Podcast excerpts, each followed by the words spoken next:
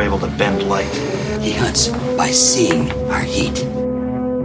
If it bleeds, we can kill it.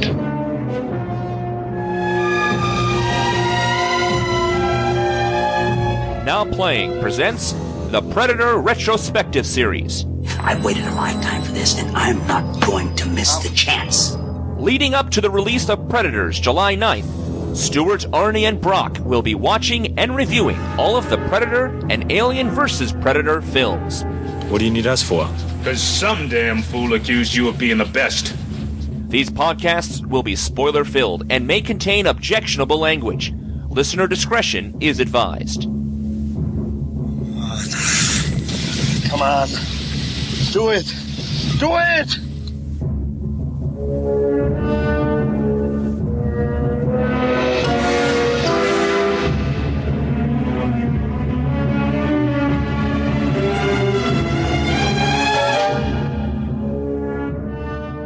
Today we're talking about Predators. Starring Adrien Brody, Laurence Fishburne, Topher Grace, Alice Braga, Danny Trejo, and directed by Nimrod Antal. Oh, come on. You have to say the African guy's name. He was very important. You have to, let's just say his name. You Okay, can't- I'll do can't- it. It's Mustafa? What was his no, name? No, it's it's Mahershalalhashbaz Ali. Very My good. apologies to the Ali family. this is Brock, co-host of Now Playing. Stuart in L.A. This is Arnie, and guys, we gotta get through this pretty quickly because it's five o'clock. It's bitch raping time. Man, I, I- almost didn't make it to the podcast today because I fell out of this plane and my shoe didn't open. I'm like, oh my god, what am I gonna do? And yet here we are. I do feel we like I was dragged here without against my will. I do feel like I was put to this, and had I had my own volition, would not be here now. But here we are, folks. We're at the end of the series, Predators. And again, I, I remind you all, Predator was great, but it's been really choppy for me since then. I've really not enjoyed the last three movies. And I think we can all safely agree that Predators is many, many steps above what we have just gone through. Hey, I agree. This is head and shoulders above any Predator film we've seen since the first one. Right away, I want to say that this to me feels like a sequel to the first movie. And that's something we haven't had yet in the last three films. Yes, th- it's the movie that they needed to make in 1990. Agreed. And with the special effects right out of 1990. we'll get there. Why don't we start first though with a plot summary because I think we're going to need one on this one, Arnie. Okay, it's a little bit detailed because a lot happens in this film, actually. Yes. Would you like it delivered in Adrien Brody speak? Absolutely. No, that won't get old. yeah. yeah. We start with Royce, a mercenary in free fall over a planet. His parachute opens and he meets up with a rogues gallery of heavily armed killers, including a Russian soldier, a Mexican cartel enforcer played by Danny Trejo, yay, Woo! an IDF sniper, our token female, Alice Braga, a Yakuza assassin, a death row inmate named Stans, a RUF officer, and another guy who doesn't fit the profile of any of these, an American doctor played by Topher Grace, playing Topher Grace. they slowly realize they're not on any Earth jungle, but rather an alien world where they've been taken to be imported game for the predator hunters. But these aren't the same predators we've seen before, but rather a bigger, even uglier, and even tougher cast of predators. First, the humans are attacked by predator dogs or hunting dogs, and they follow the dogs' footprints back to the predator camp where they see one of the classic predator aliens tied to a totem pole. Apparently the new predators and the old predators have some kind of blood feud going on. So on the run, the humans are slowly picked off and they encounter a U.S. Air Cavalry soldier, Noland, played by Larry Fishburne, who's been on the planet for 10 seasons, however long a season is. And he's been in hiding from the predators and gone kind of nuts. He tries to kill the humans to steal their weapons and supplies, and so Royce causes an explosion, calling the predators to their location. The predators kill Larry Fishburne, because I think they only had him on set for two days, and then the humans kill two of the three predators. Royce plans to release the captive classic predator, thinking, where have I heard this line before? The enemy of my enemy is my friend. and thinking that the released predator would be so grateful that he'll taxi them off the planet. So they race back to the predator camp. All the humans are killed except for Royce, Isabel, and Edwin. Edwin steps in a bear trap, maiming his leg, and Isabel stays behind to help him while Royce leaves them both as dead weight. Isabel and Edwin are captured by the Predator, and then Edwin reveals his true nature, which I think everybody figured out much earlier. He's actually a creepy serial killer murderer, and he drugs Isabel so he can kill her slowly and goes off on his own insane rant about how he is one with the Predators, and they're the same. Royce returns, frees the classic Predator. The classic Predator and the new Uber Predator fight. The classic Predator is killed. Royce rescues Edwin and Isabel. Edwin tries to drug Royce. Royce impales Edwin and then uses Edwin as bait, which we saw the Predator do with Danny Trejo earlier in the movie. The final surviving Uber Predator goes after Edwin's body. Edwin's body is strapped to explosives. Edwin blows up. The Predator is hurt. Royce beheads the Predator. And then Isabel and Royce turn their eyes skyward to see another group of parachutes falling to the planet. And Royce says, let's find a way off this fucking planet. And if the box office merits it, to be continued? Yeah, I don't know. It, it's up in the air, but certainly we'll see what the box office does. And obviously money talks, right? So we'll see. Money talks like Adrien Brody. What money talks like Christian Bale and Batman, where I stole this voice from. Yes. Um, the good news is it doesn't really require that much money. So, yes, I want to start right at the beginning. I just want to ask your opinion of this. Throwing him out of a plane, him flying down, screaming in the whole way thing. I don't know about you two, but for me, I thought that was a clever way to literally, as he was, be thrown into this movie. It worked for me to throw me into this movie. But I can see how it's kind of weird and cliche. Did it work for you right off the bat, or right off the bat was it a sour note? You know, I thought this movie was fairly well written. Unlike the first Predator movie, you don't want to have the buildup be so slow that we're waiting to discover what we've known for 23 years. This movie was written for Predator fans. They know that you know the movie, so why not just throw you into it? Like the first movie where it's built around the design that these war people figure out they're not in a war movie, but they're in a science fiction movie. It's constructed in a similar way. These are war people and they slowly figure out they're on another planet. I thought that's a very good setup. While part of me wonders exactly what logistics the predators went into to find these killers and why the predators insisted on ethnic diversity instead of just taking a squad of good mercenaries or a squad of Yakuza assassin. I liked it. It got us straight into the action. I actually feel the pacing of this movie was a bit off, but I was glad that again, they didn't spend too much time getting to the planet. You know, the first one started with the predator coming to Earth, and here we start with the humans going to this predator world. It had some good symmetry, and yeah, I don't, I don't need, think they needed to belabor the points anymore. Yeah, what I was getting at also, and I'm glad you guys agree, is that they literally threw us into this, and then once we got in, and once we saw that there's more than one person, and all the start shooting comes on, and they all start attacking each other because they don't know what's going on.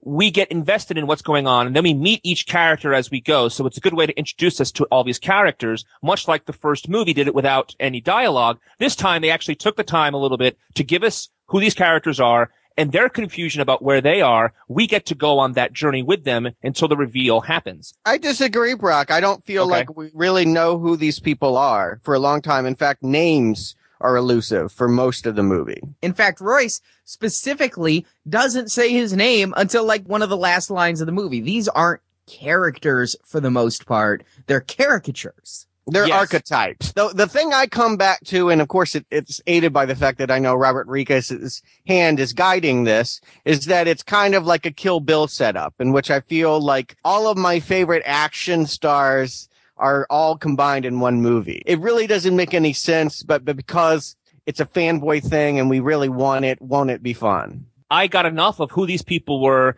And then as it went along, more and more things came about about who these people were that I got intrigued enough in these people. I'm not saying I was invested deeply in every single one of these characters, not at all, but I got a little bit in this beginning. And as it went on, we learned more and more about them. I liked what I got for these characters. So when they started getting picked off, I knew who, which person was which, what character they were supposed to be. No, they're not deep characters at, at all, but I thought the way they introduced them was sufficient and got me into what's going on. Sufficient. That is a great word because that's exactly what I would say and no more. It's, it's, it's fine. It's competent. Uh, That's it. That's all It's I got. It's adequate. That's it's adequate. This movie is a rousing amount of uh, mediocrity to me. It's completely fine. But I wasn't thrilled. I completely agree. It was par. You know, Yeah. it Yeah. was just enough. I think at times the movie makes the mistake of thinking we do care about these characters and want to see the Yakuza silent hitman survive. I, I really do because like there's this long extended scene after, you know, going back to my summary, after they find the predator camp and around the time they find Laurence Fishburne, most of them are still alive. We had, I think, eight people when we start and six of them are still here. Why are six of them still here? I'm impressed by that because you're right. And, and I hadn't thought of it the way that you just framed it, Arnie, but it, I thought it was an impressive move not to make this a bloodbath because the last three movies have been very quick and offing people. And as soon as you know what their quirks are to get, just dispatch them in this way. And this movie is much more leisurely in that and, and, and takes its time. I wouldn't say it takes its time to let you get to know them, but it takes its time letting you observe them. I never felt like I did care about any of them too much. I, and maybe that's just a central flaw with Brody. We've already talked about his voice. I'm just going to put it out there. I think the man is a talented character actor who is consistently miscast as a leading man. He is not a leading man. He has never worked for me carrying a movie, any movie he's ever been in, other than the one he won the Oscar for. Yeah. Yeah, Other the than- penis is which- an exception there. I didn't really like that movie, but that's another podcast, I suppose. Yes. but I thought, but I thought that he was very good in it, mostly because of the way he looked. All he had to do in that movie was observe horror and look horrified. He's got a real interesting face. You look at his face and he's got that. That's why I say character actor, but leading man, no. And the fact that he's literally trying to fill Arnold's shoes in this is borderline ridiculous. Can I admit something a little bit embarrassing? This is the first time I've ever seen Adrien Brody act. I've never seen him in anything else. I guess he was a cameraman in Natural Born Killers. That would be the only other thing he's committed to celluloid that I've seen. Did you see Summer of Sam? Nope. Hmm. Yeah, and that, he kind of works in that because again, he's not the star of the movie. I've definitely seen some of the some of the lead performances. I saw the Oscar winner, and I saw the jacket, which I mentioned in Shutter Island is sort of a variation on the "It's All in My Mind." I'm crazy movies. A, a few others. He was the village idiot in the and well, M Night was the village idiot, but uh, in the village, if you saw that movie, he was the killer retard. I just yeah, I it never works for me. And I, I just feel like it's unfortunate he won that Oscar because his salary is so high that they keep forcing him to be the star when he is, he's a sideman. I realize I am in the minority. I am not saying he filled Arnold's shoes, far from it, but I did not mind him that much in this movie. I really didn't. And I saw him t- trying to fill in for Arnold, especially later on with the mud and all that. They had the shot of him in the mud. Yeah, And I what is that about? I know you didn't need, really need And that. like he's got his shirt off, and I'm like, yeah, you haven't uh, been eating in a while. That's good. You, you look like you lost some weight, and I didn't think that was possible. You're really cut, dude. You're not buff, but you're cut. Yeah. All right. but I didn't mind him as much as I'm sure a lot of other people did because I mean, how can you not compare him to Arnold? I don't have that huge, deep connection to the first movie that a lot of other people do. Here's the thing though. You say comparing him to Arnold. I, being the Predator fan, read all these interviews with all the makers of the film, Robert Rodriguez and Nimrod and everybody. And I see now in retrospect what they were trying to do with Danny Glover and what they tried to do here. You can't out Arnold Arnold. So you go for a different type. In Predator 2, they went for old. Here, they're going for lithe. You know? Poor Danny Glover. He deserves better than how we remember him, but he also deserves it because that movie was awful.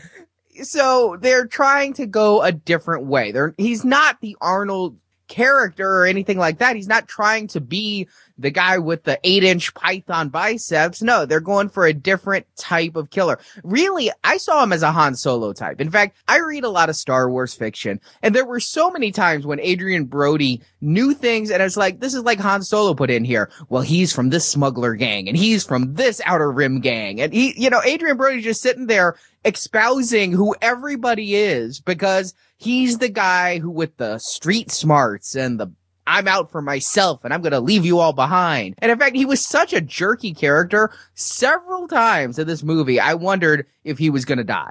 I really thought that at the end, because he was such a son of a bitch, that he would die and it would be Isabella who would actually be the quote unquote hero of the movie. Cause she was kind of, you know, right up there with Brody as far as lines of dialogue. It was the three who survived had the three most talky parts. Topher Grace, who the whole time I'm like, he's smarmy. Isabella, who I wondered if she would prove out to be the hero at the end in a twist. And Adrien Brody, who eventually did the Han Solo and came back at the very end after everybody thought he left. He was such an anti-hero, he was almost not the hero. And it, like, it doesn't help the fact that he's supposed to be a badass, and I'm not buying that. I agree with you, Brock. You're getting no fight from me. I think he's adequate.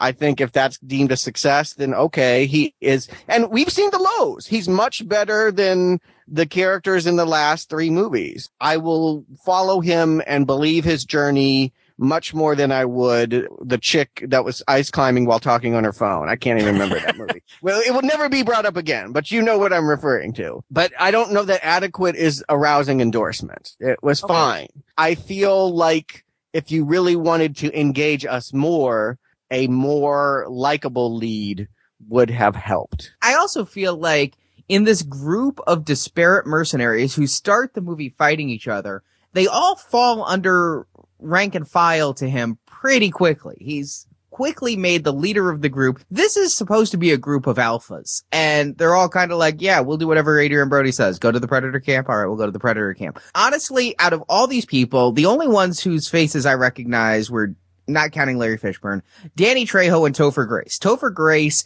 isn't even trying to be a badass in this film. I kind of wish that they would have left somebody around to kind of compete with Adrien Brody for that role. A face, a name. Trejo was off early. I guess he had to go work on Machete. And I kind of wish there'd just been a secondary person fighting for that lead a little bit to give us a little bit more internal fighting in this group. That would have made it more interesting to me. Your instincts are totally right. They needed that. And more to the point, it would have been a parallel to what was going on with the predators because one of the only new things we learn about the predators is that there's two of them and that the bigger one picks on the little one. I didn't get that and I wanted to get that. And I feel like that was something that needed to be explained. And had we seen that play out also in the humans, that this is what happens when uh, various groups get together, they, the infighting, I think that theme would have been stronger. I totally agree with you. I didn't find anybody in here necessarily more than adequate in their roles. I didn't believe anybody was really lethal. In addition to that, I think that with the two types of predators, you know, I know that Robert Rodriguez is like, this is a sequel to Predator and we're going to ignore completely Alien versus Predator. But the fact that there were two different predators, the fact that Adrien Brody decides that he's going to team up with the predator captive to go up against the worst predator, and the fact that he even says the line, the enemy of my enemy is my friend is like, okay, instead of Alien versus Predator, it's worst predator versus predator. I mean, there were some parallels there. When we first ran into the original Predator on the post, I didn't get it. When they called it out, I was like, oh, it wasn't entirely clear. But then it, it also hit me right then when it finally was made clear, like this is Jurassic Park 3 again. This is a typical sequel thing that you have the T-Rex get beaten by the bigger dinosaur. So this is the same thing. The Predator is a badass in the first movie. There's even a worse Predator that we have to defeat this time. Point is that you have the bigger, badder Predator, which you know, that's fine. I didn't mind it so much. Would it, could it have helped it being clearer? Sure. Do, do I needed more infighting? I think the girl could have stood up to him more, but maybe another person like a Carl Weathers could have come in there and, and done the job better. I don't know. Well, their fight was different. It wasn't about who's going to lead this group. It right. was, are we going to be moralistic or are we going to be self-interested? And like, you know, Adrien Brody represents, well, you guys can do what you want. I'm going off on my own and I'm going to survive. And she was always the one, you know, helping Topher Grace or pulling the people together. She was being nurturing, you know, and mm-hmm. I felt like what Arnie, what you were saying, what I was hearing you say that I agree with is there needed to be another alpha dog. There needed to be another guy that said, you're not going to tell us what to do. If there had been actual physical violence in between the people, that would have upped the stakes a little bit. Yeah, they don't get to that until the Topher Grace thing way too late in the movie. Yeah, well, I never believed that Adrien Brody was going to take a swing at Alice Braga or vice versa. I know.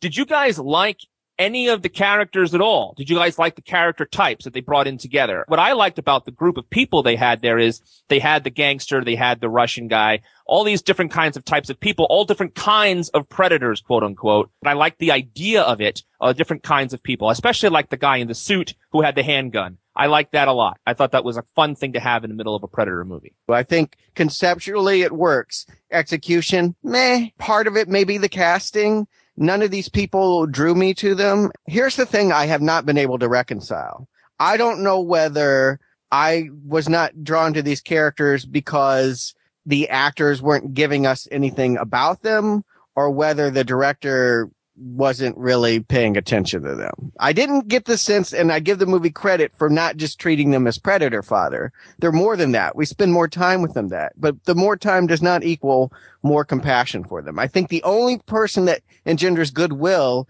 is the total asshole that you want to get killed. The FBI most wanted guy who makes off-color remarks that are so, so in poor taste that it's funny. I feel like he gets the audience over. We laugh. We're engaged when he's on the screen. Everyone else is just kind of meh. They're just sort of like, this is the outfit I would be wearing if I was in my place and these are the weapons I would be carrying. And that's, that's all you're going to get. And really, yeah, they were all defined by their weapons. They were types. They weren't characters. And even when they try to get a moment like, these are my kids and I lost these fingers because I talked too much it was just so flat and it just felt so obligatory. Yeah. The Yakuza one in particular, I really liked the idea conceptually, but really in his final battle, I realized that it wasn't working at all. When he has a samurai showdown with a predator, I just, I'm like, eh, you shouldn't have had this guy because this doesn't work for me at all. They're in the middle of a field swinging swords and that just, I'm not buying it. Well, it was a pretty sword fight, but no, but yeah, I mean, you can talk about it, but I, I mean, there's nothing to say. It, it was inappropriate. Yeah, I, I, I guess I kind of went with it. It was, it had the same problem as the first one, where I didn't understand why the Predator stripped off all his gear to fist fight Arnold. I didn't understand why the Predator decided, all right, a sword fight, that sounds fun, but Yes. because the whole reason of bringing these guys there is because they are qualified to give them a good fight. So this guy standing there with a sword, the predator's like, ah, a sword fight. All right then, let's do it. That's what I got from that. And, you know, it's like a duel at 10 paces kind of thing. Like, old fashioned throwback. It's been a while since I've had a chance to do this. Let's throw down. I, I do agree that, you know, I didn't understand why somebody would be shooting with a pistol. A sniper rifle, I get. But once you got somebody there with a freaking Gatling gun, a pistol's kind of redundant at that point. And they do make, like I said, Stan's the character that's kind of the, the funny one here. Makes a, a, big point about the fact that he's only got a knife and everyone else has a gun and, and why can't he have a gun? I mean, that, that, that was played well. And I think that character works well here for what he's designed to do. You don't like him and, and you know he's going to go down and want him to go down but I think he's the only time that I felt engaged with the characters was when he was playing off of them. Everyone else is just kind of dull. He didn't get enough screen time because I was remember thinking that when he starts telling some of his jokes in Fishburne's camp later on, he's like, if I get out of here, I'm going to do a lot of blow. You know, I, I just thought that was really funny, but this movie was humorless. It really was so dour that by the time we got to those jokes, I'm like, they feel out of place for the tone that's been set. I would have preferred him and Topher Grace to kind of spread it out a little bit because when they start doing their riffing, it just kind of jarred me. I actually enjoyed Topher Grace's timing. I haven't seen Topher Grace in a while, and so his joke timing, I thought when it was there, I had some good laughs with Topher. I completely agree with you about the prison inmate. I also love that when he was threatened, he would shank like nobody's business, like a like a rabid monkey, man. He just going at these things with that little knife and that scene when he's asked for a gun, I completely agree. It was very humorful. But I think what's missing maybe is the one-liners that we all love from the first movie. But how are you going to duplicate that? You know, you can't create a one-liner like that on purpose. Sure, sure you can. can yeah, you? I mean, yeah, you get good joke writers and, and you come up with something. But th- again, this is what I can't reconcile. Is it that the way that the jokes are told are not funny or is it the fact that it's not a particularly funny situation or, or funny implementation of, of this attitude. I won't even call them jokes. Everyone's got attitude. And mm-hmm. I think we're meant to laugh along with that, but that's kind of shorthand for what this movie should be really doing. This movie should be really entertaining us. And instead it's just sort of emulating what an entertaining movie would do. Arnie, you've mentioned in the past that we don't get to it quick enough. I looked at my watch. I was around 20, 25 minutes when we first got the Predator vision Were you bothered by that this time? Or did you think this time it was okay because we already knew the predators, who they were, etc.? I liked some of the slow build. I liked how we started with the alien dogs, and then we've got this other alien creature, which I, I skipped in the summary, but at one point they sent Topher Grace out as bait, which was a very funny scene, and he's just sprinting and he's being chased by what they think is the predator. It turns out it's just some other alien creature that also was brought to the planet as hunting material. But I do think that they spent a little bit too long with the, that's a weird plant the terrain is wrong. It's too humid for this time of year. They should have had the reveal where they look up in the sky and see the planets first and realize, okay, we're not on Earth. Let's move on with it. I, I do think that again, everybody kind of knows where they are. They should have done what they spent a half an hour doing in 15 minutes. I disagree. I think it's true to Predators to do that slow build. That Predators took 20 minutes to get to the communist based in Central America, and this movie takes more or less the same amount of time for them to figure out what's going. They don't linger once they figure it out. They they process that pretty quick. There's one shot of them looking horrified up at the many moons in the sky, and then the next minute they're all like, "Well, we've been brought here." Like the original movie, they kind of pull it out of thin air what the whole point is and and put it together for those that maybe don't know Predator or just haven't caught up yet. But I think the pacing is right in that it honors Predator. The reason why it feels slack is I'm not engaged the way I was with the first team. These people aren't, art isn't interesting. And again, is it the actors? Is it the writers? Is it that I've seen too many movies like this in the 23 years since Predator? I would say yes to all of them. The actors aren't great. The writers didn't try and we've seen it all before. I have to cut in here. I, I agree with Stuart. I like the reveal. I like the time they took, but I think this is some of the better acting we've seen in, in this entire series. Since the first movie,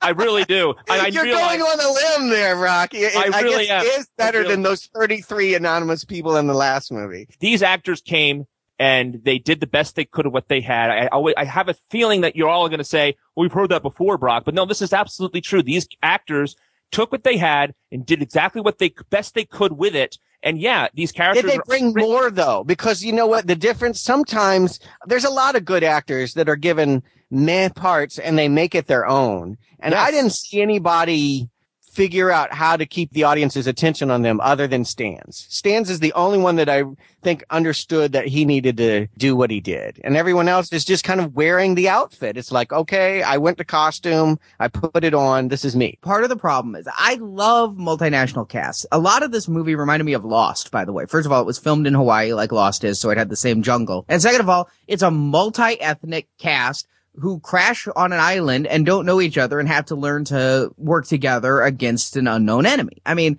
it was very lost to me. I'm a big Lost fan, but I also think in this case, the multi-ethnic thing, it, while I understand you're first of all going for a global audience, so putting Yes. in all these people helps identify a certain audience. It's first of all marketing, and second of all, it's politically correct to have diversity and all that. But you got a lot of people who their first language is into English and they don't speak it very well. And so they don't have a whole lot of lines. Who knows how much was delivered poorly and left on the cutting room floor? I, I think perhaps the worst case of this was the Russian guy where he had thick accent and he, he, looks the part, but when he was speaking beyond a Russian accent, which really in the 80s you didn't need anything else but a Russian accent to act. But now it's kind of like he's just a big burly guy, but not a good actor. Okay, well, let me introduce. Right now, we've all been agreeing about stuff, but let me introduce some controversy. Why do you guys like Danny Trejo? He's terrible. he just makes me happy. He Yeah, comes, Why? He's terrible in this movie. He was terrible in Halloween, and now he's terrible in this. And I was so glad when he got killed because I'm just like, thank God I don't have to listen to his bad line deliveries anymore. oh really? Cause I was like, oh, he got killed so quickly this time. He always dies, Stuart. Yay! I like it. But it's, it's, He did like, not die in the Bubble Boy.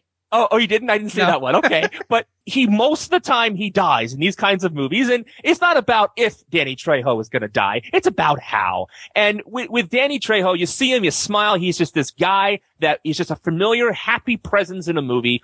And is he the world's greatest actor, Stuart? No, this guy's not up for Oscars. He's just a wonderful character guy that I love watching these kinds of movies. Maybe Arnie. It's like because he's lucky. He's like Ringo Starr. He's like, how did this guy get here? Like, how did he wind up with this job? Because I do like his hard luck story. I do know that he was an actual convicted felon and has had a hard time. And the fact that he's ended up being a Hollywood bit player is, is a nice backstory, but like he's not even a stuntman, right? Like he's not even doing incredible stunts. Like if he could do something physical, I could be like, okay, well that's cool at least. I don't need for him to be a great line deliverer. I just think that he's dead on screen. I don't think he does anything. I think he brings an attitude that I like. It, it's a sense of cool. This guy is a badass and yet he doesn't have to work to be a badass. He can, you know, sit back and drink a tequila and laugh and then fuck you up. Yeah, he reminds me a little bit of Charles Bronson, although Charles Bronson had more presence. He has Yeah. that Charles Bronson vibe to me.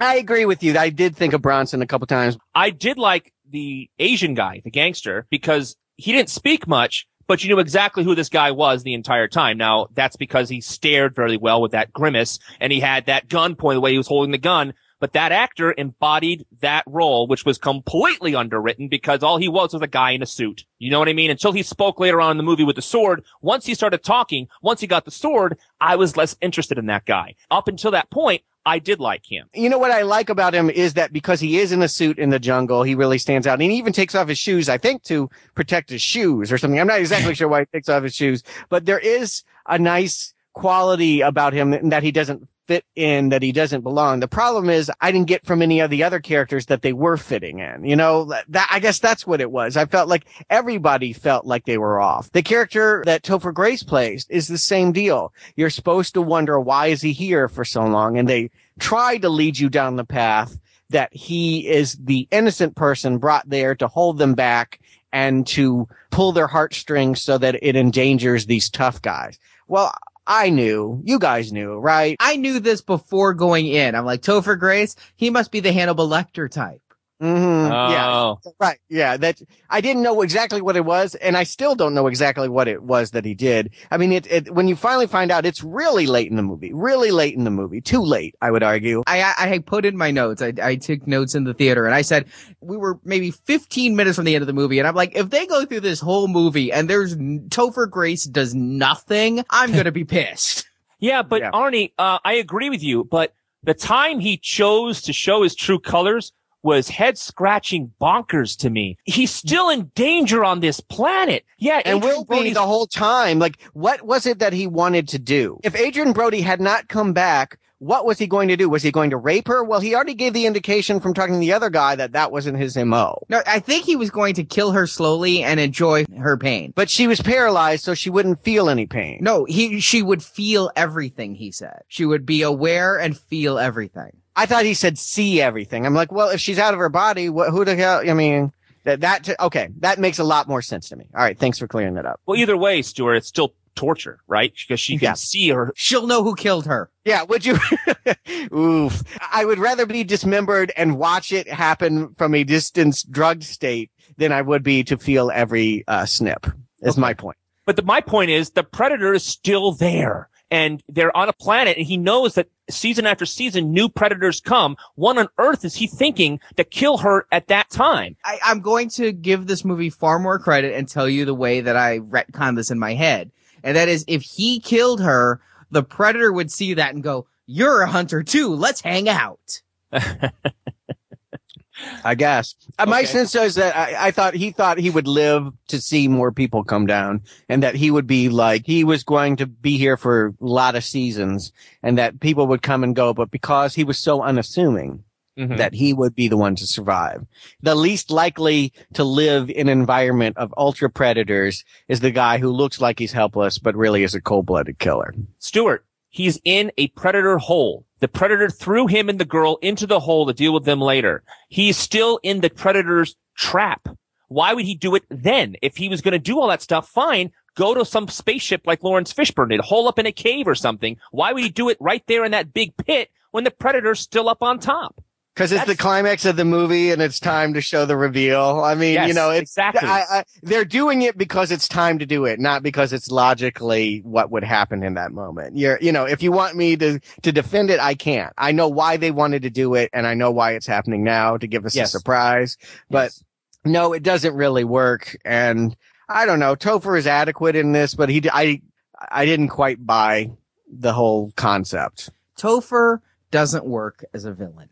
Spider-Man 3 here, stop trying to make Topher Grace anything other than the adorable schmo. Well, you know, it's like, it it would be like watching Tom Hanks say, I'm a serial killer. You know, that's what it comes off to me. He's mild mannered. He's likable. He's a funny guy. Like when that happens, I remember there was some horrible movie and Alan Alda has spent a lot of part of his later half of his career trying to not be the nice guy. And there was one movie called Whispers in the Dark. Please don't ever look it up or even know anything about it. Just all you need to know is this. The big reveal at the end is that Alan Alda is the serial butcher of women. And, you know, it, it just conceptually that fails, right? The nice, sweet guy that's really the killer Harrison It- Ford tried it too in that movie. terribly failed. Like the only times that I think it's ever worked is Psycho, and that's you knew going in that he was Psycho. The movie's called Psycho, and he's on the poster. You know he's crazy, but it never works when you switcheroo. When you Right. tell us that they're the nice person and it ends up being that they're the killer,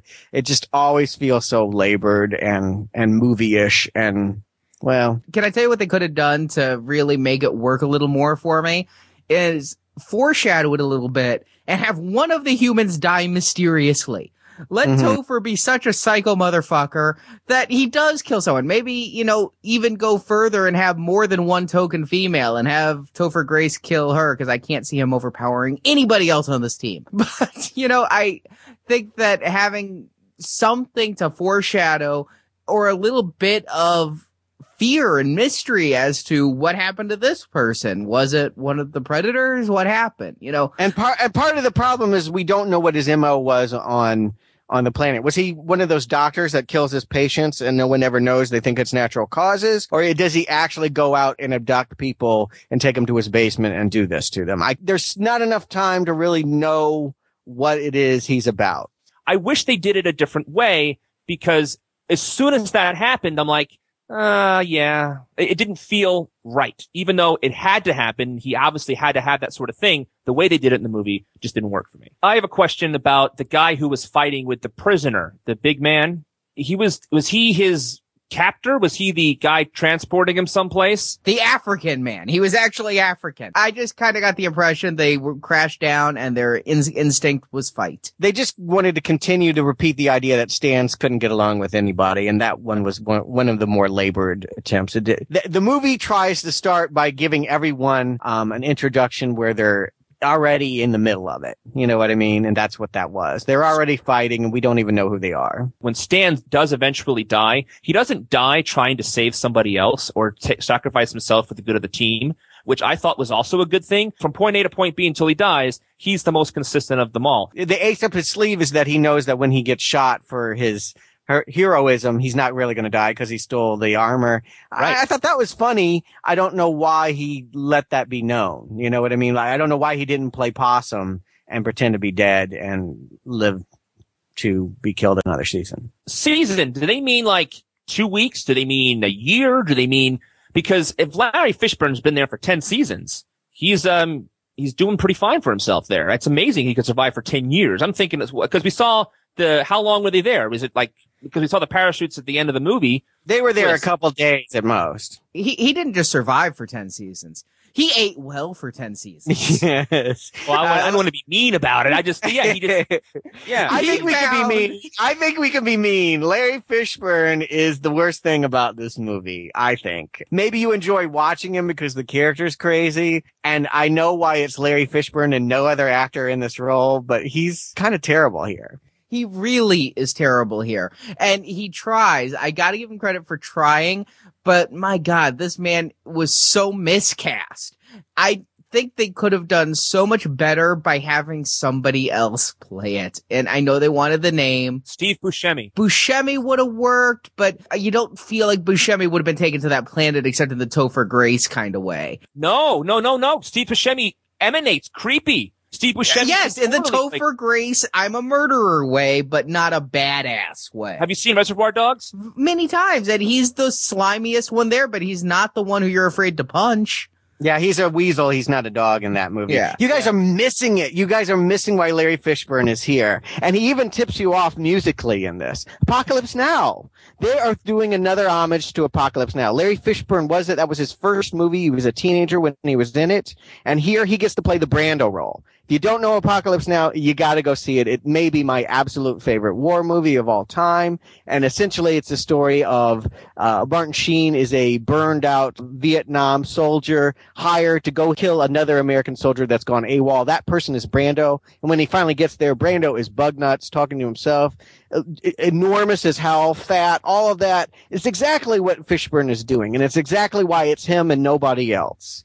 That's why he's here. He is here to give this Apocalypse Now credence and he even sings Ride of the Valkyries, which is probably the best sequence in that whole film is when they do the Ride of Valkyries scene. So did he go to Dunkin' Donuts a few times to emulate Marlon Brando? Yes, I do think that's central because if you have a character that's been living off the land, you don't imagine them to be obese. But that's exactly how Brando played it in Apocalypse Now, and it's what they're doing here. And it's a goofy character. I gotta talk about the MO though, because here's the twist on him is that he's actually drawn all of them there to kill them.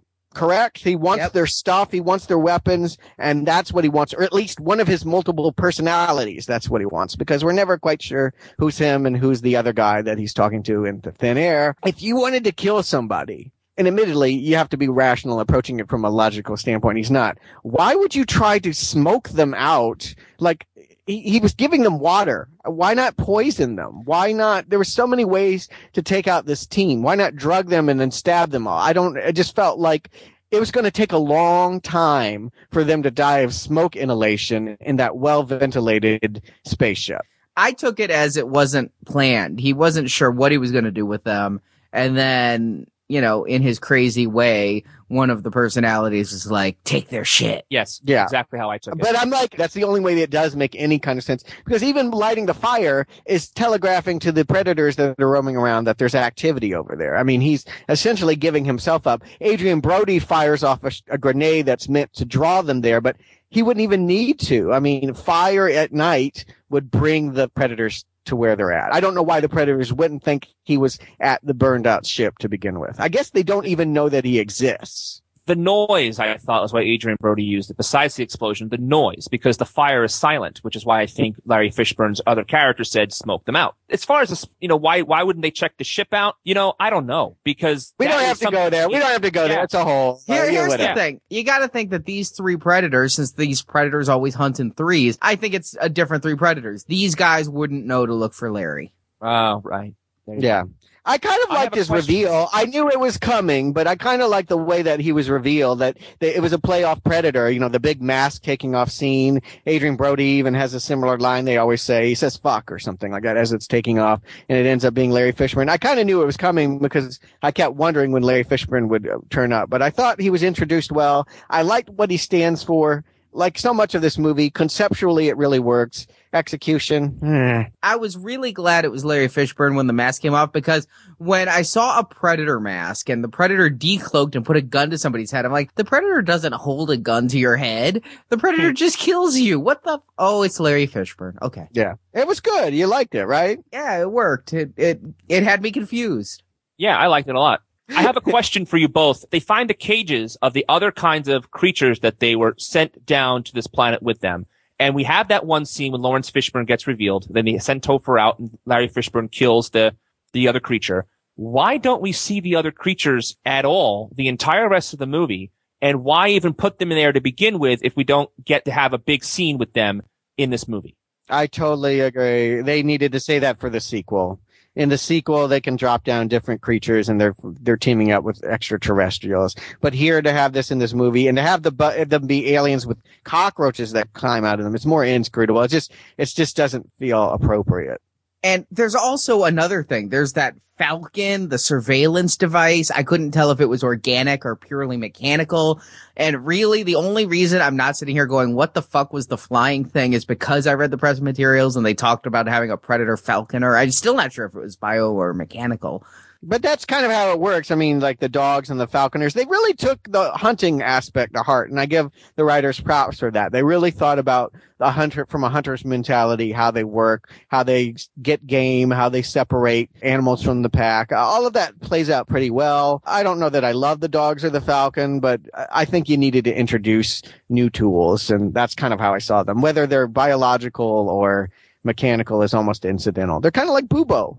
I liked, I, I liked the dogs. I like the dog scene a lot. I thought the batarang thing was cool. I called it the batarang. I, I thought it exactly what that was. I thought it was mechanical. I didn't really realize it was not mechanical. It might have been mechanical. I, I don't know what the hell it was. They needed to just, maybe the effects didn't work out. Maybe they ran out of money, but they needed to show us a scene of what the hell the Falcon was doing. And agreed on those last two points. My, my biggest ding against Predators in general is that, boy, they're doing everything they can to remind you of the original Predator, but it doesn't have that look. It doesn't have that vibrancy, that direction, that energy that that first movie did. This movie looks cheap. It does. The fire, when the Russian guy blows himself up and kills the first Uber Predator, that mm-hmm. was the worst fake fire I've seen since 1995. Independence Day had better fire. It was some bad fake fire. Let me ask you a question about that while you brought it up these new Uber predators not have an explosive nuclear weapon on their wrists because if the Russian guy blew him up, wouldn't he have blown up with a nuclear weapon as well? It might not have been armed. If you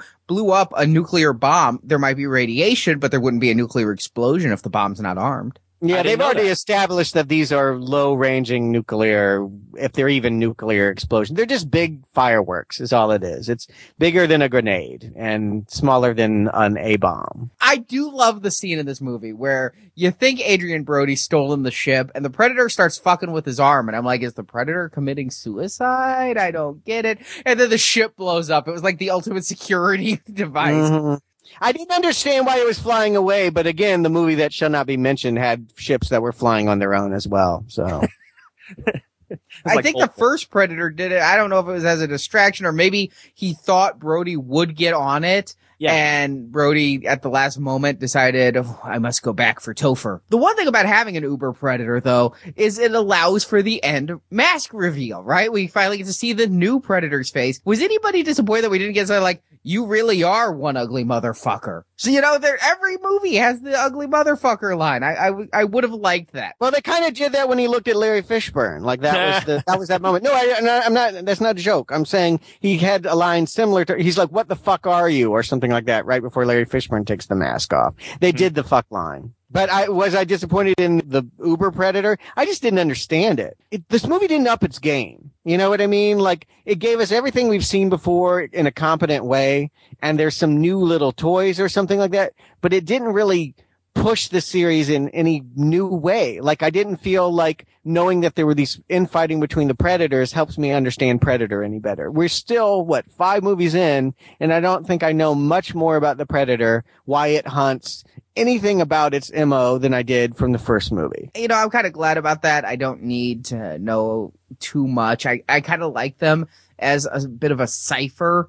And so we don't have to deal with too much of it. But you say we've seen it all before. I was surprised, just desperately surprised how much of this movie did take straight from the original. There's even a scene where all these people jump off a cliff into a waterfall, just like Arnold did. I agree. Yeah, I groaned at that. I'm like, you can do a lot. Like just setting it in the jungle is good. Like that reminds us but falling into the waterfall was annoying. I liked the camera work on that though. I thought it was filmed well. I actually liked the sound too when they fell into the water. There were several scenes that I thought were well filmed. I liked that one. I liked the scene where the camera does like 720 degrees around Isabelle and Brody. You know, I felt like the director was trying. I just don't feel like he was very good. Maybe it was the director of photography. One of the two, they were really trying to stretch their boundaries and become better. And maybe someday they'll actually be great. But right now they were fine. I thought there's a lot of good chem work in this. I completely agree with you. I think there were some moments of greatness. And then other times I was scratching my head. There was one shot in the beginning of the movie when they're all walking before the reveal of the planet where they had that weird tree and they all of them are walking almost in silhouette in a long line. I loved that shot.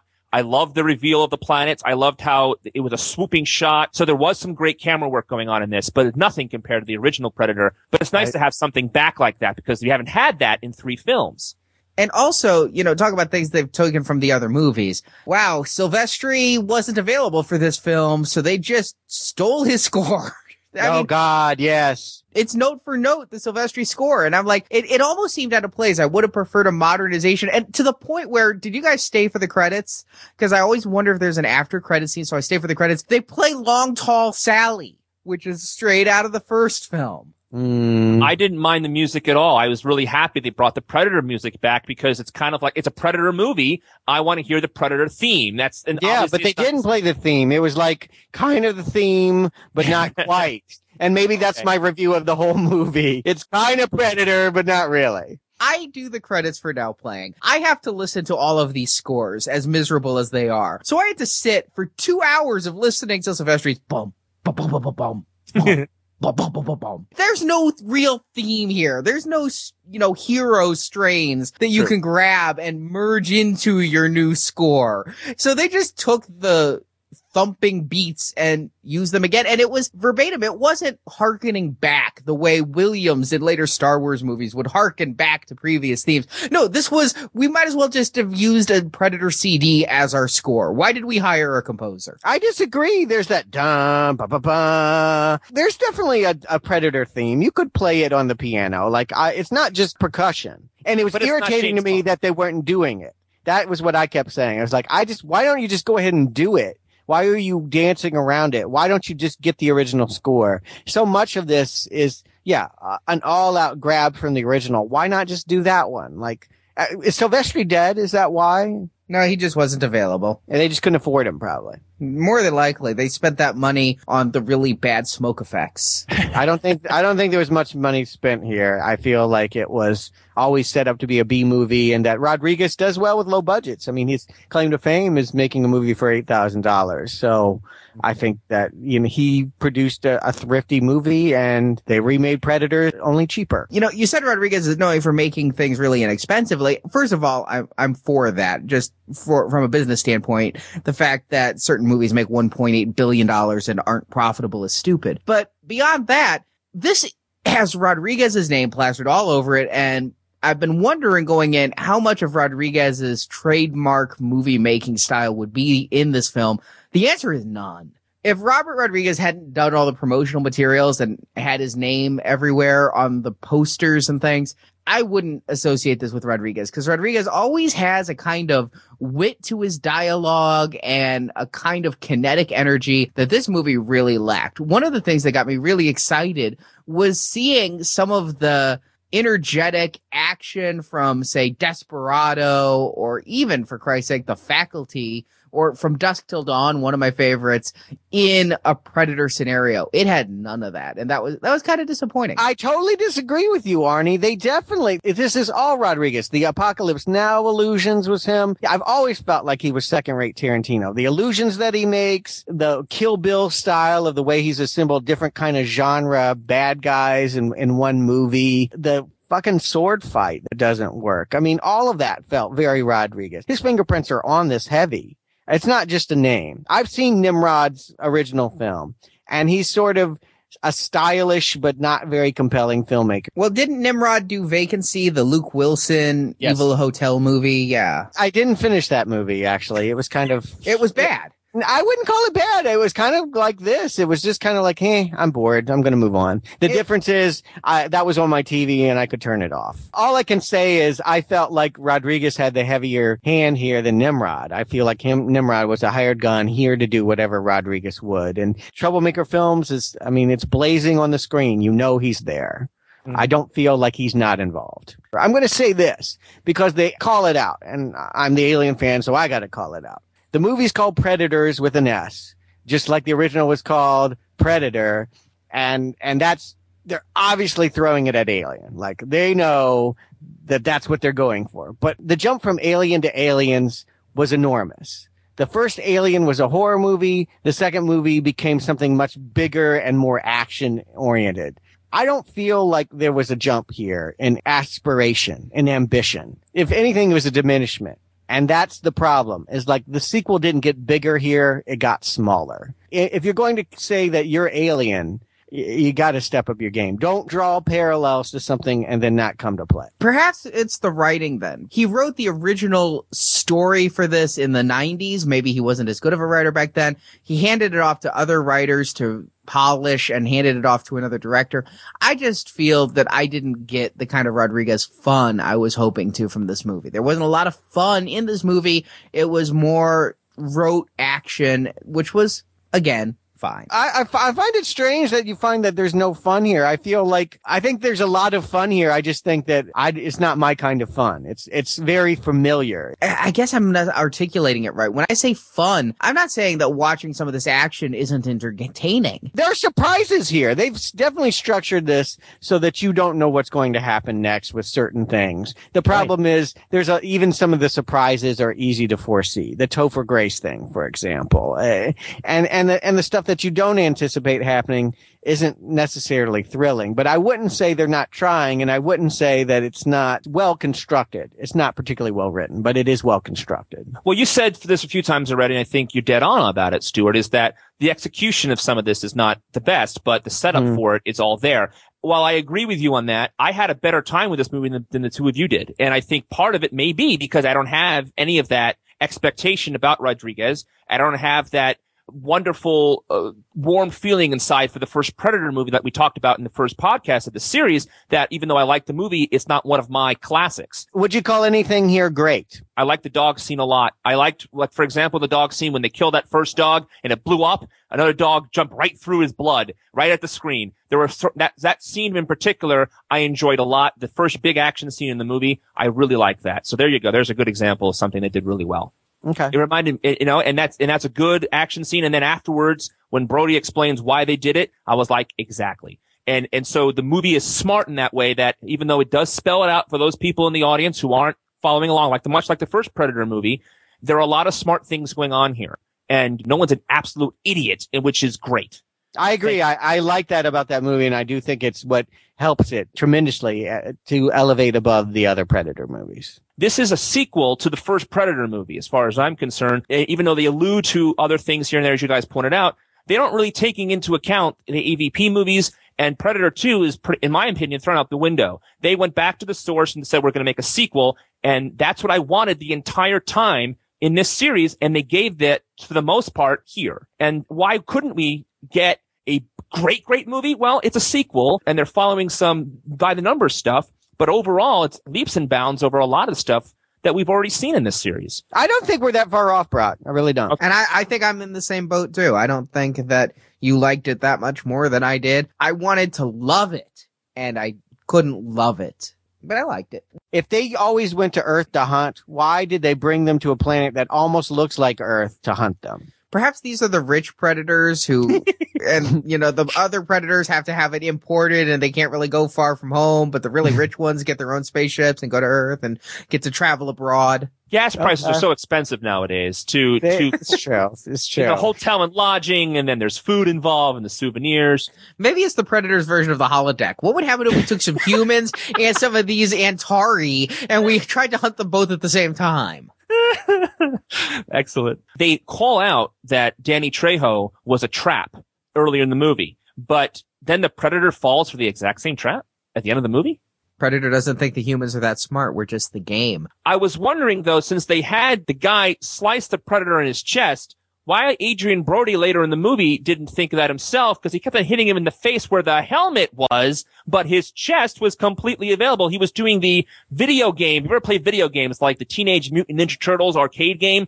You have to hit the guy once and jump away from the big boss at the end of the level. That's what Brody was doing, is taking one strike at a time. Why not hit him in the legs, hit him in the chest? He kept on hitting him in the head.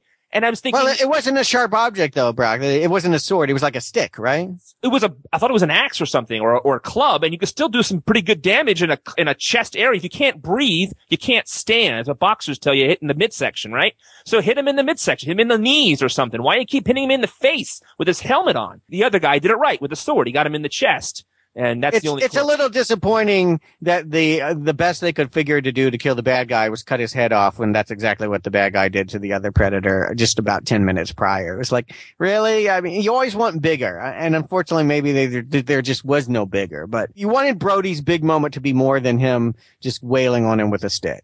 I did, and especially since the predator was already injured at this point because of the trap. I, I would have liked to see something different, but they'd already blown one up and beheaded the other. They, they took the good kills early. What did you guys think, speaking of the predator mask, about the different predator masks so we could tell them apart? One had tusks and one had the jaw. I like that. I was I I, was it. grateful. I was grateful because I would have been very confused. And part of my problem with the series that won't be mentioned was that I couldn't tell.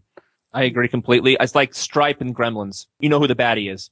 Yeah, no, it's helpful for the antlers, for the little jaws and all of that. It's, you, you get the sense that they have individual personalities. I couldn't really tell until they were fighting side by side that there was a difference between the big guy and the little guy though. And that's, that's just a sticking point for me with this film is like, we know this only because Larry Fishburne tells us this, but I didn't really understand what their beef was or that this would have been a big deal. They're racist. Yeah. That's what it is. is They're a racist society and one of the other race came along, so they strung them up in a tree or a totem pole. Okay.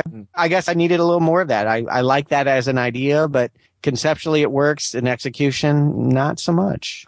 So, Stuart, Arnie, do you recommend Predators? Stuart. You know, it's like this. If you think Predator is a great movie, you will probably enjoy this movie and like it. And I recommend it for people that can't get enough of Predator. You can go with this one. The other movies I wouldn't touch with anything, but this is an acceptable follow up. But for me, Predator was never the meal. It was the dessert. I had my fill. That was the end. I didn't really need any more. And this movie doesn't give me anything else. There's nothing here that it does better than Predator.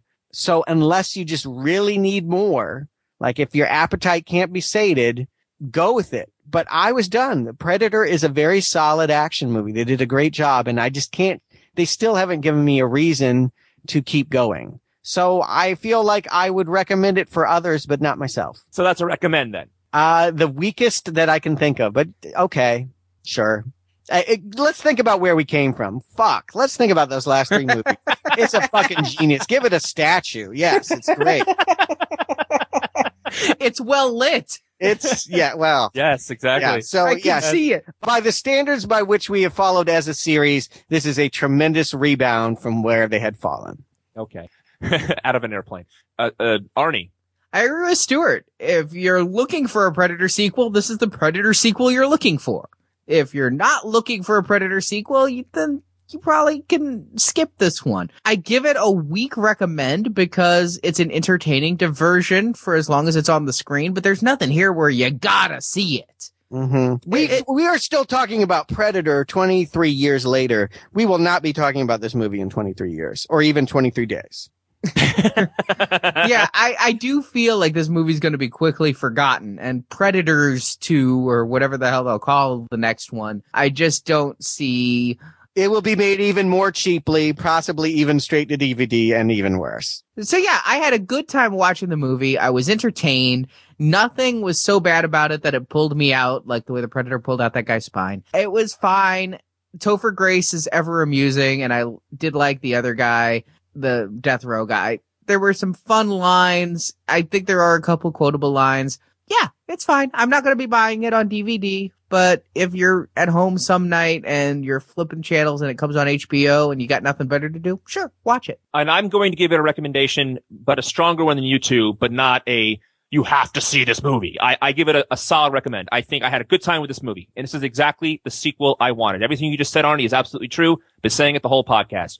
Finally, they gave you a Predator sequel to the Predator original movie, and it's about time. The other stuff, they have this character. I want to see this character do this kind of stuff. That's what I pay the money for. When I see the Predator, I want that. And they gave it to me. I think this is a solid sequel to that first movie. And in the summer action movie realm, if you're looking for summer entertainment, this is it. You have an entertaining hour and a half, hour and 45 minutes of a summer action movie. This is the one. So yeah, I do recommend it. So if you enjoy this podcast, if you enjoyed our Predator series, please leave feedback for us on iTunes so other people like yourselves can find us. Please go to Facebook and discuss this and other movies that we watch on a weekly basis. We post little mini reviews there that also go to our Twitter feed. So follow us both on Facebook and Twitter. And hey guys, we're going to be at Comic Con in just a couple of weeks, a week and a half. We're going to be at the Yard House, right, Stuart? Yes, we are. We're going to be at the Yard House at 7 p.m. having some beers, and we're just wanting to get a handle on how many people are coming. So if you could please drop us an email at show at nowplayingpodcast.com or come to our forums or our Facebook page and let us know if you're planning on showing up. We'll be the guys in the Now Playing shirts. They're very cool. You can see them at the Now Playing store. And I'm going to add something that we're going to ask you to do. Please give us money. Yes! yes! You can make the check out to Brock. Daddy has to eat! we have been doing this podcast now for a year and a half and you know we we even pay for our own movie tickets Feed us! we're not looking to get rich off this but we are taking the next step hoping that we can at least cover our website costs and some of our movie ticket costs. There's a donate button on our homepage now. Please you know if you enjoy this podcast and you want to see us continue to do this podcast for years to come you know it, we're now going to this honor system. You know take a newspaper leave a dollar. We're not, we're not going to be a vending machine where you have to put the dollar in first but come to our website. If we've provided you with some enjoyment come and let us know how much in dollars. Or if you feel like you want to tell others about us, we have a now playing store. You can buy shirts, mouse pads, clocks. You can buy a little Zoom high def camcorder with the now playing art on it. It's kind of Wow. cool. So there's links to that from our homepage too. We'd really appreciate if you support the show.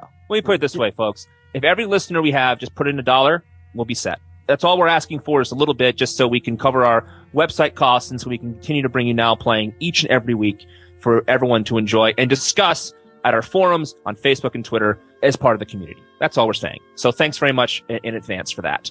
And I just bought my ticket for Inception, next week's movie. It was 18 bucks, folks. 18 bucks. 3D IMAX for that? Uh, it's not 3D, but it, it was IMAX, yes. Are you sitting on Leonardo DiCaprio's shoulders as you I- watch it? I'm hoping because at this point, well, maybe not, but I, I'm hoping to have a, a close visceral experience because $18 to me is out of the realm of a movie at this point. We're talking about not even paying for parking, not even snacks. Can I get a snack? Help me, help Stuart get a snack at Inception. That's the goal because you know those raisinets are going to be like six bucks. Oh. Help Stuart eat. Oh. And also, so listeners know what to add to their Netflix queue. We're doing Inception next week, which you can't add to your Netflix queue. You've got to go to theaters to see that one. And then after that, you know, we were going to do a Philip K. Dick series, and then, And then we- they had to adjust the adjustment bureau.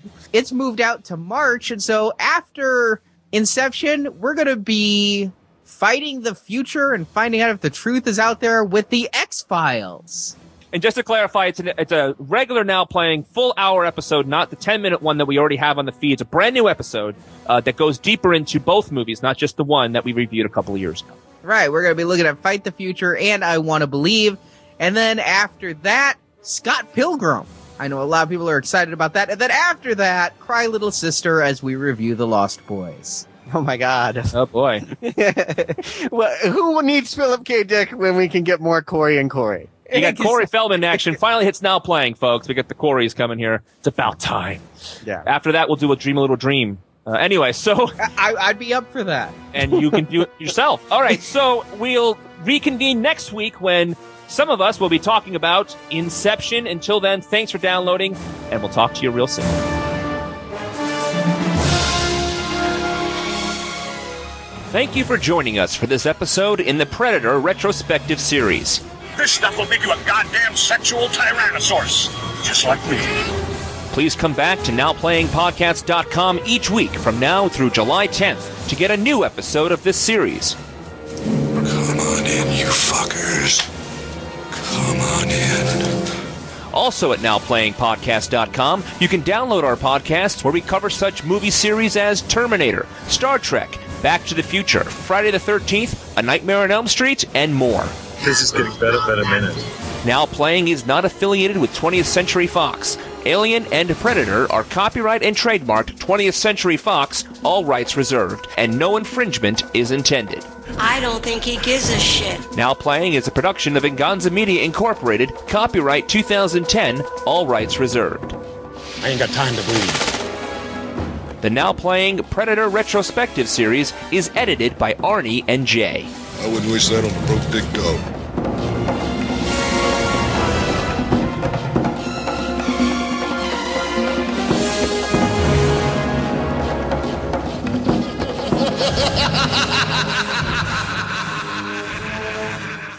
I just want to ask your opinion of this. That 20th Century Fox new logo. No, seriously. The I don't like the 75, and I'm always disappointed when they do the extended fanfare and it's not Star It's Wars. not, I know, I agree with you every single time I want to say Lucasfilm. Anyway, yes. It takes out a Colorado town, right? Doesn't it? So, I mean, We're not talking about that. I don't even Hold on. remember. No, no, the uh, U.S. Army drops a nuke. That wasn't a Oh, Predator yeah. arm nuke. Oh, that's right. You That know what? was- I, I forgot, Arnie, because that's a really shitty movie. It's been like three La la weeks. la la la la la la la. All right. There you go. There you go. So I feel like I would recommend it for others, but not myself. That's what we do here, Stuart.